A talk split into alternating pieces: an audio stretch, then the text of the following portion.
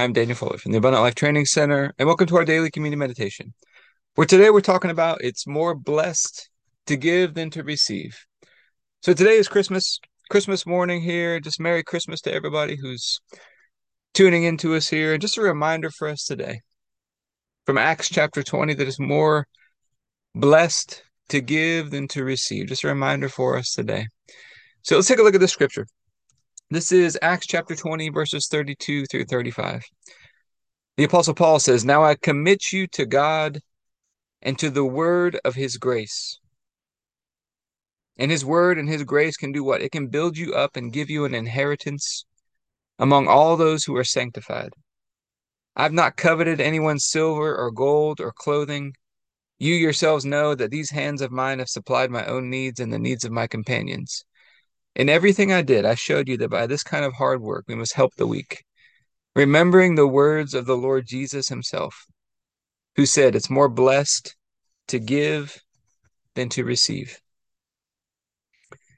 So we're going to take communion over this as a way to receive this from God, to activate this in our life. Heavenly Father, we're just so grateful for this time of Christmas, this opportunity to remember the day that light came into the world. An opportunity is a season for giving gifts and just this opportunity to remember it's more blessed to give than to receive. And we're asking for your help to help us to understand this and to walk in this consistently in our lives. But why do we take communion every day? Jesus said, As often as you do this, remember me. The Apostle Paul says, Every time we take communion, we're proclaiming the death of Jesus. And in the case of a will or an inheritance, nothing happens until you prove the death. So, in a way, communion is like an activation that sets in motion all the benefits of this new covenant. But it's also important we take communion the right way. 1 Corinthians chapter 11 says we should be examining ourselves before we take communion. Let's just take a moment to examine ourselves. Every moment of every day, we get this opportunity to walk in the light with God, to walk in fellowship with Him, walk in fellowship with one another. Let's take a moment just to examine ourselves. What are the ways that we walked in the light? We are resting in our soul, putting God first, open and honest and transparent in fellowship with God and fellowship with one another. Present, full of peace, full of joy, enjoying the present moment, not just going through the motions, but making the most out of today. And let's contrast that with maybe what are the ways that our buttons got pushed? Maybe we responded in not the most graceful way. We lost that fellowship with God, or people had a strain in the relationship. Maybe we snapped at somebody, or got down, or complaining, or venting, or pouting, stressed, toiling away in our minds just going through the motions of things. And we're going to bring those areas to God because He's greater than our hearts. He can help us to reprogram those buttons. So, Heavenly Father, we're just so thankful for the opportunity to walk in the light with you every moment of every day. And we ask you to forgive us of any ways that we just missed it. Maybe a button got pushed and we responded in not the most beautiful way. And we thank you that what you put within us is more than enough to handle whatever's coming at us today in a beautiful, graceful way. And we ask you to help us to grow and to cultivate what you put within us. So that those things that used to push our buttons, we respond to them in a beautiful, graceful way from this point on in our lives. And we thank you that the night Jesus was betrayed, he took the bread and said, This is my body broken for you.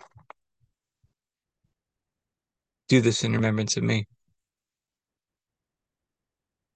We'd all missed it. We'd all turned to our own ways, and God laid upon Jesus the punishment that we deserved. And by his stripes, we've been healed. He was crushed, he was destroyed, he was smitten by God. So that we could be right and holy and perfect in his sight, all through his one sacrifice. And God raised him up from the dead and seated him at his right hand in heavenly places.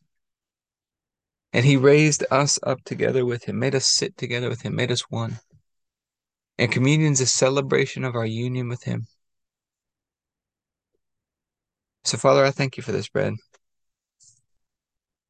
and ask you to bless it in Jesus' name. If you have your bread, you can take your bread.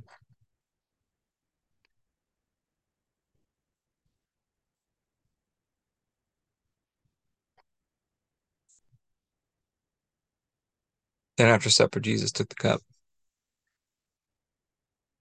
He said, This is the cup of the new covenant. In my blood, poured out for the forgiveness of sins for many. And it's the forgiveness of sins that releases us from darkness, transfers us into the light, into the kingdom of your dear Son. He's a great king. His blood washes us and cleanses us, gives us a fresh start in life. We get to walk out this day today in the light, in a covenant relationship with God. So, Father, I thank you for this cup and ask you to bless it in Jesus' name. If you're a juice, you can take your juice.